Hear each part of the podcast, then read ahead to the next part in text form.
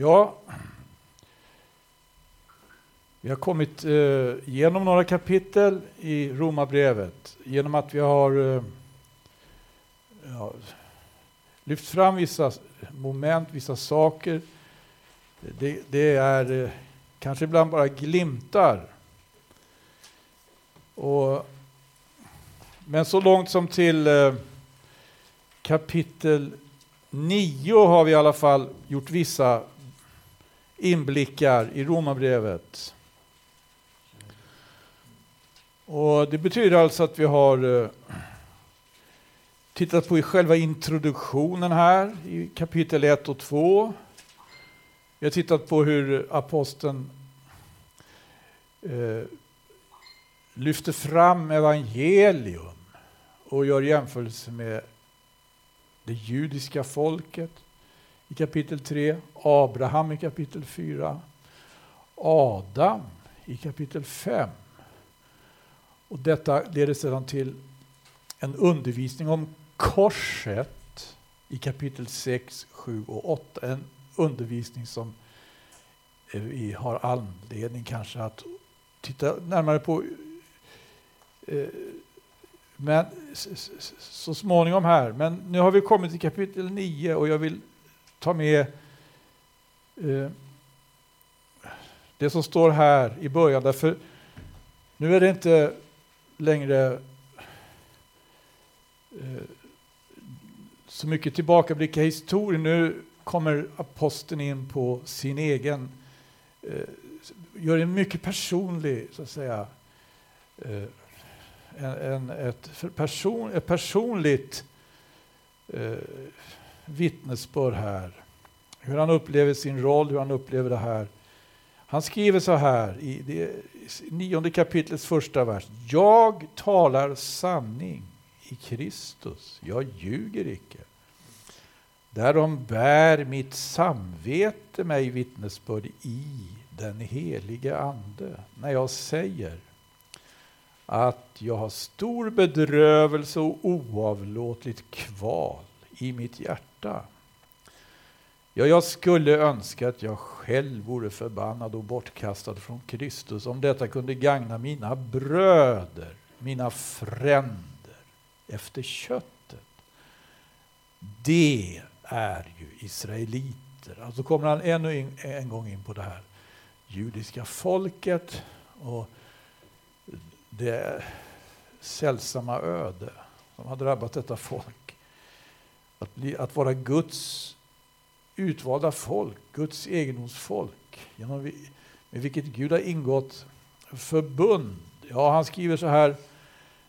De tillhör barnaskapet och härligheten och förbunden och lagstiftningen och tempeltjänsten och löftena. De tillhör och fäderna och från dem är Kristus kommen efter köttet, han som är över allting. Gud högt lovad i evighet. Eh, det här är inledningen på sedan en viss eskatologi som vi ska också titta på mera eh, förhoppningsvis här framöver. Men eh, vem är Paulus? Paulus hette en gång Saulus. Så när egentligen trädde han in på scenen? Då får vi titta i Apostlagärningarna.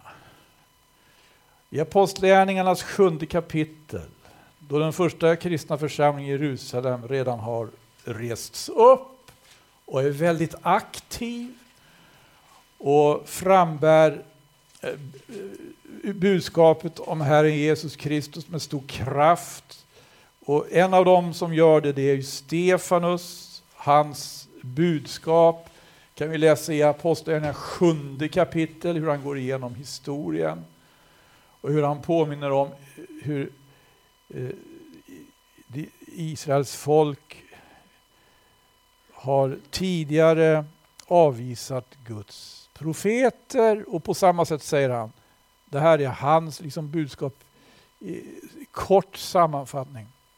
På samma sätt som tidigare i historien eh, man har avvisat profeten, har man nu avvisat frälsaren Jesus, Guds mode. Och det här leder till att Stefanus blir stenad.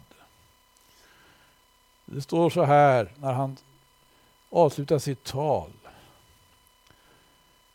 I, kap I kapitel 7 i Apostlagärningarna i 57 versen. Då skriade de med hög röst och höll för sina öron och stormade alla på en gång emot honom och förde honom ut ur staden och stenade honom.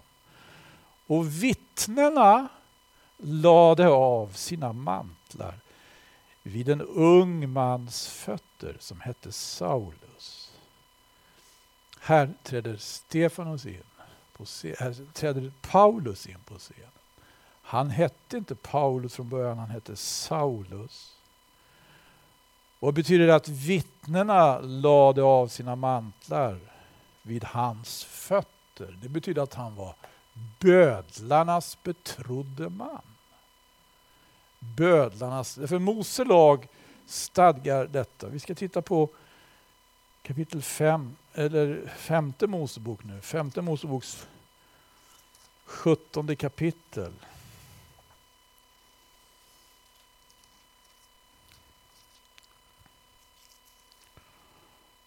Där det står som så. I vers 6 läser jag från. Efter två eller tre vittnens utsago ska han dödas. Alltså den som hade begått en synd, en överträdelse mot Mose lag. Ingen ska dömas till döden efter allenast ett vittnes utsago. Och i vers 7. Först ska vittnenas hand lyftas mot honom för att döda honom. Och sedan hela folket sa, du ska, du ska skaffa bort ifrån dig vad ont är. Vittnena, står det, hade, de la av sina mantlar vid Saulus fötter. Och jag fattar det här så, jag är öppen för korrigering, men om jag fattar det rätt så var det därför att de här vittnena stod i främsta ledet och kastade sten. Vittnena skulle lyfta sina händer mot den som hade förbrutit sig. För att döda honom. De, de tolkar det som att de skulle delta då. De la av sig mantlarna för att ha lite mer rörelsefrihet och kunna kasta sten. Det här var Saulus inträde på scenen. Och man kan verkligen säga att han är bödlarnas, de religiösa bödlarnas, om man så vill, betrodde man. Och han fattar tag verkligen i den här vreden och den här nitälskan som har upptänts och blir en av församlingens svåraste, den första kristna församlingens svåraste förföljare. Men vänta lite grann, vi ska tänka lite på det här. Var det här verkligen första gången som Saulus, som blev Paulus, eh, märktes av? Det är så här, Saulus han var farisé. Han tillhörde en läroriktning inom judendomen som, som särskilt drev fram förföljelsen, piska upp hatet och, och väckte misstron mot Jesus. Och eftersom han var farisé så fanns han ju kollektivt representerad i de fyra evangelierna. Varenda gång som fariséerna nämns, och det är ju inte så sällan. Det är faktiskt inte uteslutet att han fanns där ibland. Han stod där bland fariseerna som hade sina synpunkter, reste sina invändningar och kom med sin kritik mot både Jesus själv och mot hans lärjungar. Man kan inte utesluta att han var far, eftersom han själv tydligen han bodde egentligen inte i Jerusalem. Han besökte Jerusalem på högtiden. Han kunde mycket väl ha förekommit. Och den här gången förekom han definitivt. Men eh,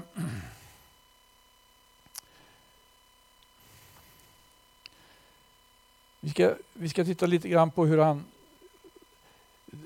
det, det, för det märkliga är ju här med apostlagärningarna att apostlagärningarna eh, berättar ju om eh, den första tiden då, för den första kristna församlingen. Om hur man får uppleva det här att Guds ande Guds ande kommer över församlingen. Guds ande talas det särskilt om i Romarbrevets åttonde kapitel. Ja, vi har anledning att ägna oss ytterligare åt det, en hel del.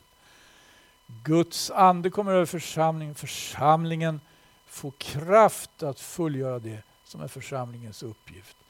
Som Jesus har undervisat om. Och Den här berättelsen om den första tiden den finns ju i, i de första kapitlen i Apostlagärningarna som vi ofta återvänder till. Och det gör vi därför att vi särskilt eh, tagit intryck av det här. Tycker att eh, det finns anledning att se hur det, det, den kristna församlingen tog gestalt. Däremot när Saulus kommer med i bilden så eh, han blir en förföljare. Och det, det, det fortsätter i Apostlagärningarna. Vi läste från Apostlagärningarnas sjunde kapitel. Vi kan se hur, hur det här fortsätter i åttonde kapitlet. Det står så här i början. I tredje versen. Saulus for våldsamt fram mot församlingen. Han gick omkring i husen och drog fram män och kvinnor och lät sätta dem i fängelse. Men de som hade blivit kringspridda gick omkring och förkunnade evangelieord. Så han for våldsamt fram. Och i nionde kapitlet så börjar det med det här. Men Saulus, som alltjämt andades hot och mordlust mot Herrens lärjungar, gick till översteprästen och utbad sig av honom brev till synagogorna i Damaskus för att om han fann några som var på den vägen, vare sig män eller kvinnor, han skulle kunna föra dem bundna till Jerusalem. Och så får han vara med om någonting. Och Det står så här. Men när han på sin färd nalkades Damaskus hände sig att ett sken från himmelen plötsligt kringstrålade honom. Och han föll ner till jorden och hörde då en röst som sa till honom Saul, Saul, varför förföljer du mig? Då sa han, Vem är du, Herre? Han svarade, Jag är Jesus, den som du förföljer. Men stå nu upp och gå in i staden så ska där bli dig sagt vad du har att göra. Han får möta Jesus. Ja. Och det här mötet som han gör, det kommer ju att i grunden skaka honom och förändra och förvandla honom. Och det är faktiskt på det viset att den här händelsen som beskrivs i nionde kapitlet i Apostlagärningarna, den beskrivs inte mindre än tre gånger i Apostlagärningarna. Därför att under Apostlagärningarnas, eh, liksom, under det att Apostlagärningarna skildrar Eh, den första tiden, de första eh, eh missionärerna som sändes ut. Ja, då får Saulus, som blev en apostel, som blev en lärjunge, tillfälle att vittna. Och berätta då det här. Dels här står det, det är Lukas som har skrivit Apostlagärningarna som berättar om det här. Paulus, eller Saulus omvändelse i nionde kapitlet. Men själv berättar han i kapitel 22 om exakt samma sak och i kapitel 26. I kapitel 22 och i kapitel, 20, i kapitel 22 handlar det om att han som redan som var ökänd då i Jerusalem.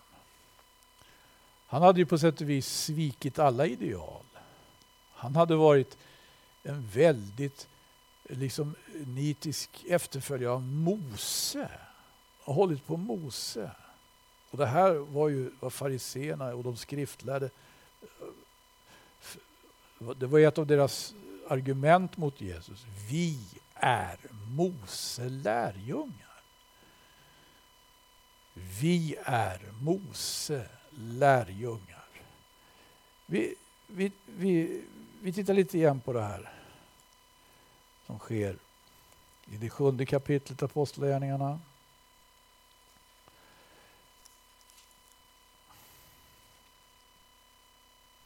Har det här med romabrevet att göra? Ja, därför att denne man, Saulus, som han en gång hette, det är han som har skrivit romabrevet. Och han har skrivit, vet vi, eh, många brev i Nya Testamentet. Och man försöker leva sig lite grann in i hur han såg på saken.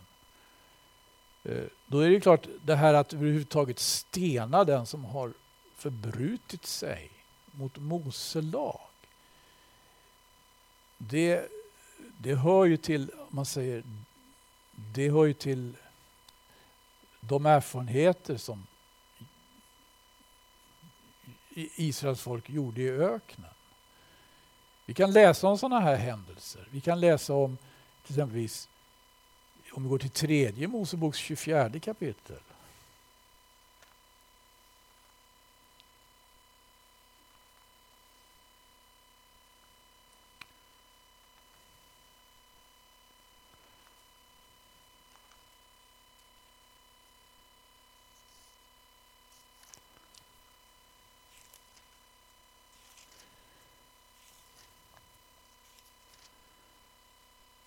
Står det bland annat så här där i rubriken. En, en gudsförsmädare stenad. 24 kapitlet i tredje Moseboken och vers 10. En man som var son till en israelitisk kvinna men till far hade en egyptisk man gick ut bland Israels barn. Och den israelitiska, och det här var under den tid de var i öknen.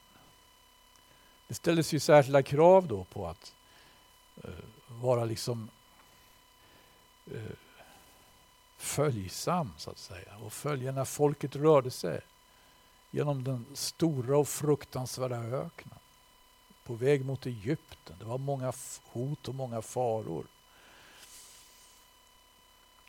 Det står i den här versen, den israelitiska kvinnans son och en israelitisk man kom i träta med varandra i lägret.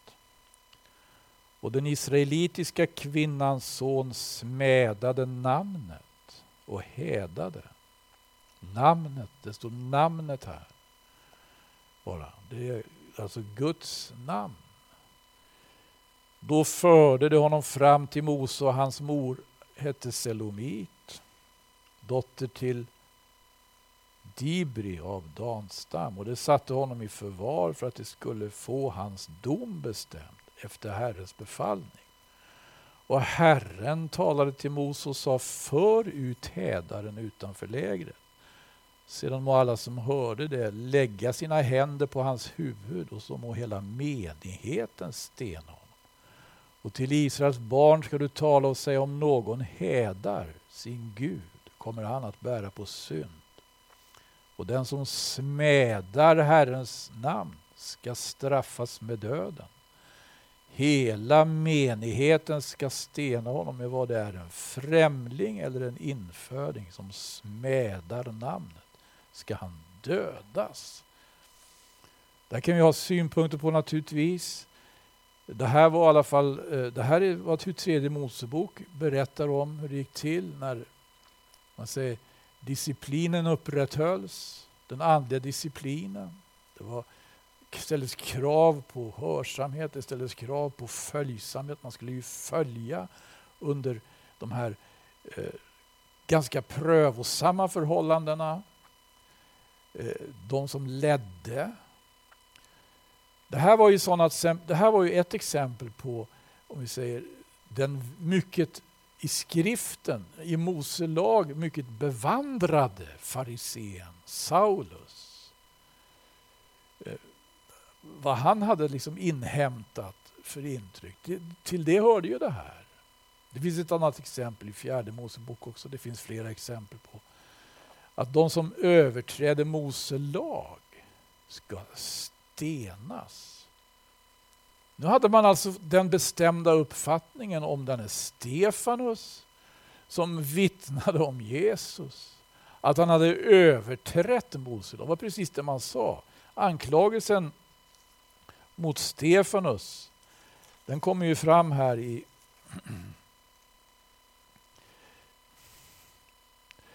i sjätte kapitlet i Apostlagärningarna. I fjortonde versen. Vi har hört honom säga. Nej, jag börjar i trettonde. I trettonde versen står det. Denne man upphör icke att tala mot vår heliga plats och mot lagen. Ty vi har hört honom säga att Jesus, han från Nasaret, ska bryta ner denna byggnad och förändra de stadgar som Mose har givit oss. Och sen fått Stefanus ordet. Och han lyckas inte övertyga dem, utan han, han blir stenad. Det skriade när han var när han hade avslutat sitt tal så då skriade de med hög röst och höll för sina öron och stormade alla på en gång emot honom. Och förde honom ut ur staden och stenade honom. Och vittnena lade av sina mantlar vid en ung mans fötter som hette Saulus. Så stenade det Stefanus under det att han åkallade och sa Herre Jesus, tag emot min ande.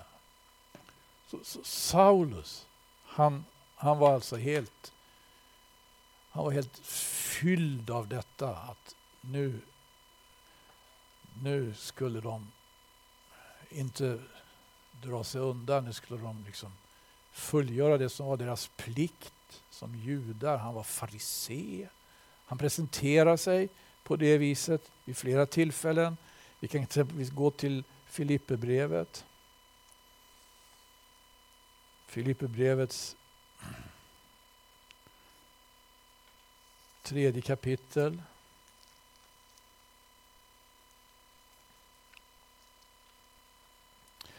Han skriver så här i fjärde versen. Jag för min del ja, kunde också ha skäl att förtrösta på köttet. vad menar han med det? Då? Jo, det fanns de som kom och predikade och som gjorde ett nummer av att de var hebreer. Att de var, och det skulle, därför skulle de man särskilt lyssna på dem. Då. Men det var inte bara det som gällde, menade eh, aposteln Paulus. Han skriver så här. Jag för min del kunde väl också ha skäl att förtrösta på köttet. Ja, om någon menar sig kunna förtrösta på köttet så kan jag det ännu mer. Jag som blev omskuren när jag var åtta dagar gammal. Jag som är av Israels folk och av Benjamins stam. En hebré, född av hebreer. Jag som i fråga om lagen har varit en farisé. I fråga om nitälskan varit en församlingens förföljare. I fråga om rättfärdighet den som vinns i kraft av lagen varit en ostrafflig man. Men allt det som var mig en vinning, det har jag för Kristi skull räknat så som en förlust. Ja, jag räknar i sanning allt såsom förlust mot det som är långt mer värt. Kunskapen om Kristus Jesus min Herre. Ty det är för hans skull som jag har gått förlustig allt sammans och så räknar det såsom avskräde. På det att jag må vinna Kristus. Pris Gud. Och bli funnen i honom, icke med min egen rättfärdighet, den som kommer av lag, utan med den rättfärdighet som kommer genom tro på Kristus. Rättfärdigheten av Gud på grund av tron. Och här är vi rakt in i Romarbrevet igen. Det här är vad han eh, eh, skriver hela Romarbrevet särskilt med, med, med, med hänsyn till att eh, och just eh, hans erfarenheter då. Att ha gått igenom en sån här sak, en sån här man säger plötslig och väldigt, eh, väldigt hastig förändring. En väldigt hastig förändring. Därför att eh, i det här fallet Jesus själv uppenbarar sig från himmelen. När han är på väg. Fatta, fatta vad det här måste ha slagit sönder hela hans, liksom, hela hans eh, världsbild. Han hade ju, han hade ju nitälskat för Gud. Han hade ju nitälskat och gått så långt. Alltså, att de stenade Stefanus, det är ganska märkligt därför att då kan man ju fråga varför, varför stenar de inte Jesus? De faktiskt tänkte göra det. De tänkte göra det i Johannes 8 kapitel. Vid två tillfällen minst var de på väg att göra det. Men det skulle inte varit försvarbart därför att när det kommer till kritan så får de erkänna att vi har inte rätt att ta livet av någon. Varför? Därför romarna hade makten. Romarna hade makten också eh, över deras land. Och det var ju därför som de förde Jesus till Pilatus. För att han skulle avkunna en dödsdom vilket han vägrade göra. Tvådde sina händer, men pöben fick avkunna dödsdomen. Det var, det var eh, ropet korsfäst, korsfäst som blev honom över. Och i det här fallet så var det också det här raseriet, fanatismen. Och Saulus var helt besjälad av den. Men han hade naturligtvis ingen annan syn på saken att här gjorde han ju vad en rättrogen jude skulle göra. Han gjorde ju vad de hade gjort i tredje Moseboks 24 kapitel. Han gjorde vad de hade gjort i fjärde Moseboks 15 kapitel när någon, eh, när någon öppet eh, bröt mot sabbatsbudet.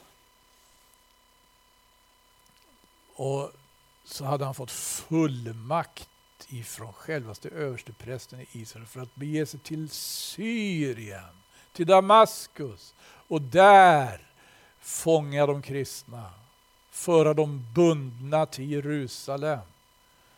Därför att vad han ville göra det var ju försvara eh, den judiska religionen. Han ville försvara Israels gränser, han ville försvara Gud. Och kan du fatta? Så ställer sig Gud själv i vägen för honom och försvarar det som han bekämpar och skyddar dem som han menar inte förtjänar någon som helst, ingen som helst beskydd. Eftersom han ser dem som eh, helt enkelt eh, ja, de hade talat ju, deras ledare talade mot denna heliga plats och mot lagen. Han får möta i hur går det till? Vi läser igen i Apostlagärningarnas nionde kapitel. I vers 3, men när han på sin färd nalkades Damaskus hände sig att ett sken från himmelen plötsligt kringstrålade honom. och han föll ned till jorden och hörde då en röst som sa till honom Saul, Saul, varför förföljer du mig? Och han var bevandrad i skriften. Och jag kan inte fatta att den här, just den här, Eh, de här orden, men framförallt den här stämman måste ha trängt igenom märg och ben. Och så. Därför det var ju samma ord nästan som David en gång uttalade. David i andra Samuelsboken, eller första Samuelsboken. David som var Israels konung blev ju förföljd. Han blev ju förföljd av en som hette Saul. Saul var Israels konung. Men David utmanade Saul. Därför att David hade fått en profetisk hälsning att egentligen skulle det bli han som blev konung. Och Saul förföljer David. De kommer på Saul när han jagar efter David, David och hans män.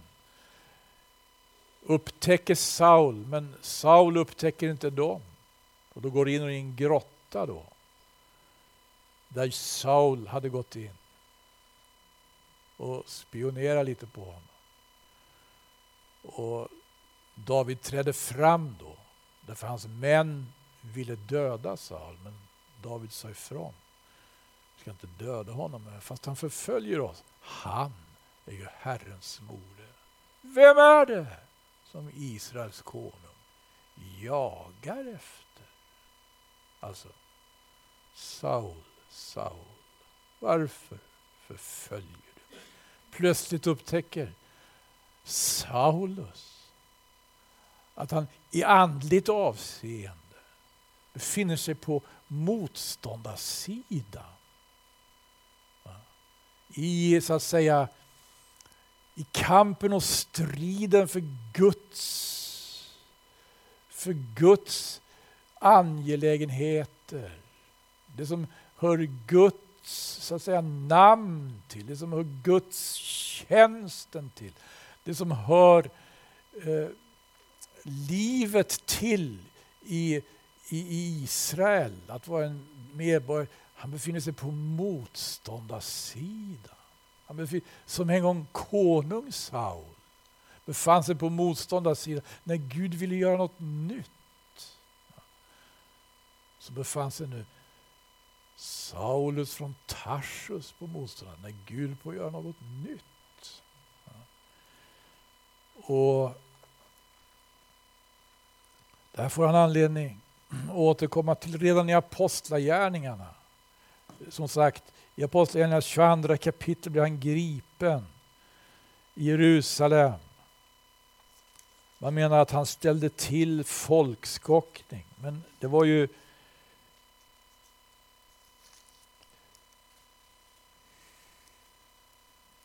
Det heter Apostlagärningarnas 21 kapitel. 22 kapitel. Han har blivit gripen och träder fram och för, för, förklara sig. Säger bland annat så här då, till folket i Jerusalem. I tredje versen i 22 kapitlet. Jag är en judisk man född i Tarsus i Silicien men uppfostrad här i staden och undervisad vid Gamaliels fötter efter fädernas lag i all dess stränghet.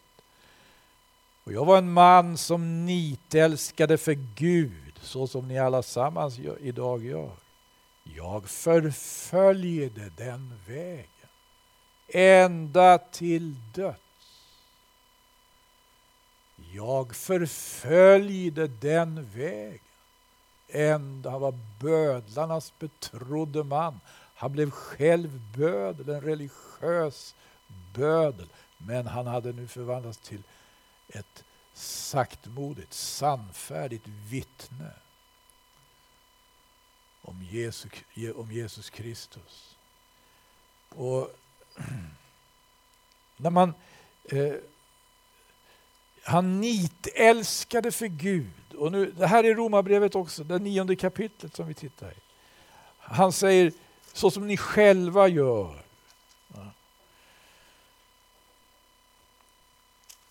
Det heter i Romarbrevets nionde kapitel.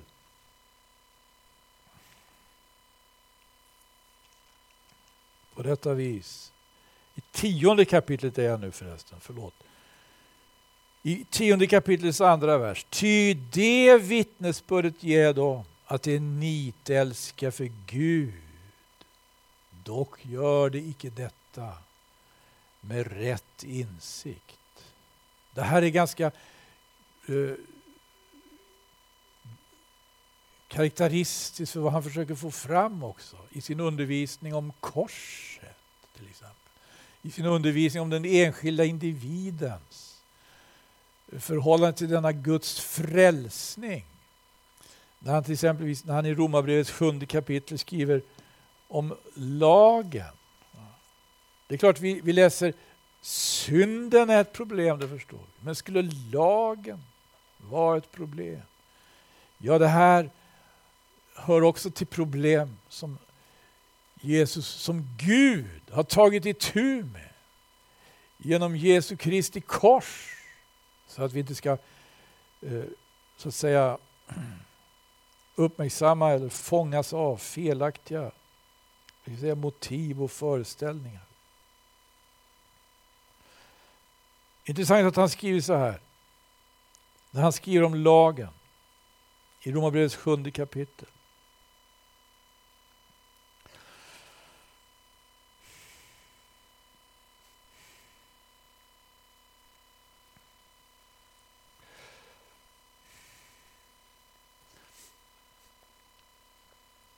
Jag läste inledningen förra gången, men det kommer en fortsättning också.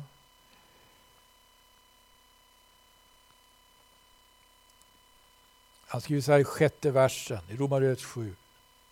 Men nu är vi lösta från lagen i det att vi har dött från det varunder vi förr hölls fångna. Och så tjänar vi nu i Andens nya väsende och icke i bokstavens gamla väsen. Man kan alltså få ett helt felaktigt förhållande till i och för sig väldigt korrekta uttryck. Templet, lagen, allt det här var givet av Gud. Men så börjar han förfölja Jesu, Jesu lärjungar och såg dem som något väldigt störande. Och så när han är fullt upptagen med, detta, med denna jakt, då får han möta den verkliga hörnstenen i denna lilla lärjungaskara. Den, den fanns inte i templet, den fanns inte i lagen, den fanns i lagen. Men den hade flyttat nu från lagen som man säger traditionella, de traditionella former in i en, i en liten hop av, var, av vilka några befann sig i Damaskus. Jesus själv hade talat om för både skriftlärda och fariseer och överste präster och äldste. Den sten som byggningsmännen förkastade. Då citerar han en psalm i Psaltaren den sten som byggningsmännen förkastar har blivit en hörnsten. Av Herren har den blivit detta. Underbart är det i våra ögon. Nu är vi lösta ifrån lagen i det att vi har dött från det varunder vi förr hölls fångna. Och så tjänar vi nu i Andens nya väsende och icke i bokstavens gamla väsen. Kan man fångas, hörni? Den kristna församlingens historia har, har faktiskt saknas inte exempel på att man har fångats av något annat än egentligen det som var tanken. De fångades Man blev, man blev upptagen av former, av fasoner på ett sätt som gjorde att man missade det väsentliga. Vi brukar ibland tala om att förkyrkligas istället för att verkligen leva i ett riktigt församlingsliv. Vad betyder det att förkyrkligas? Det kanske blir så att säga sådana saker som väger över, som egentligen inte är så väsentliga. Nu är vi lösta från lagen i det att vi har dött från det varunder vi förhölls från och så tjänar vi nu i andens nya väsen och icke i bokstavens gamla väsen. Vad ska vi då säga? Är lagen synd? Är lagen synd? Bort det. Men synden skulle jag icke lärt känna om icke, och, om icke genom lagen. Jag hade icke vetat av begärelsen om icke lagen hade sagt du ska icke ha begärelse. Här är någonting av en springande punkt. Jag hade icke vetat av begärelsen. Det är bra att inte veta av saker och ting ibland alltså inte vet, att inte veta. Här kommer ni träffa just den här eh, man säger, den, den mänskliga om man säger, grund eh, problemet. Det har att göra med kunskapen. Man får ett felaktigt förhållande till kunskap. Det var bra ibland att inte veta av något. Det var en flicka som inte visste av någon man. Gud kunde använda henne. Det står om det i Lukas evangeliets första kapitel. Hon hette Maria, hon blev mor till Jesus. När aposteln Paulus kom till Korint så visste han icke av något annat än Jesus Kristus och honom såsom korsfäst. Amen.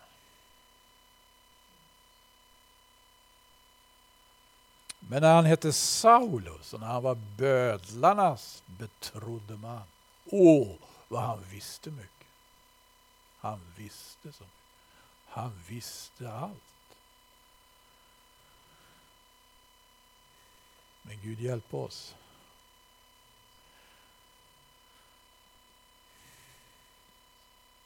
Ja, vi befinner oss mitt i Romarbrevet, och det tycker jag är en fördelaktig situation. Vi kan se tillbaka, vi kan se framåt. Vi ska göra både och. Men jag kanske har hållit på för länge nu och för mycket. Det efterlyses att andra ska tala här på lördagskvällen. Vi, vi får väl utrymme. Vi får väl, det finns ju andra också här. Kanske någon vill tacka Gud. Ledig bön.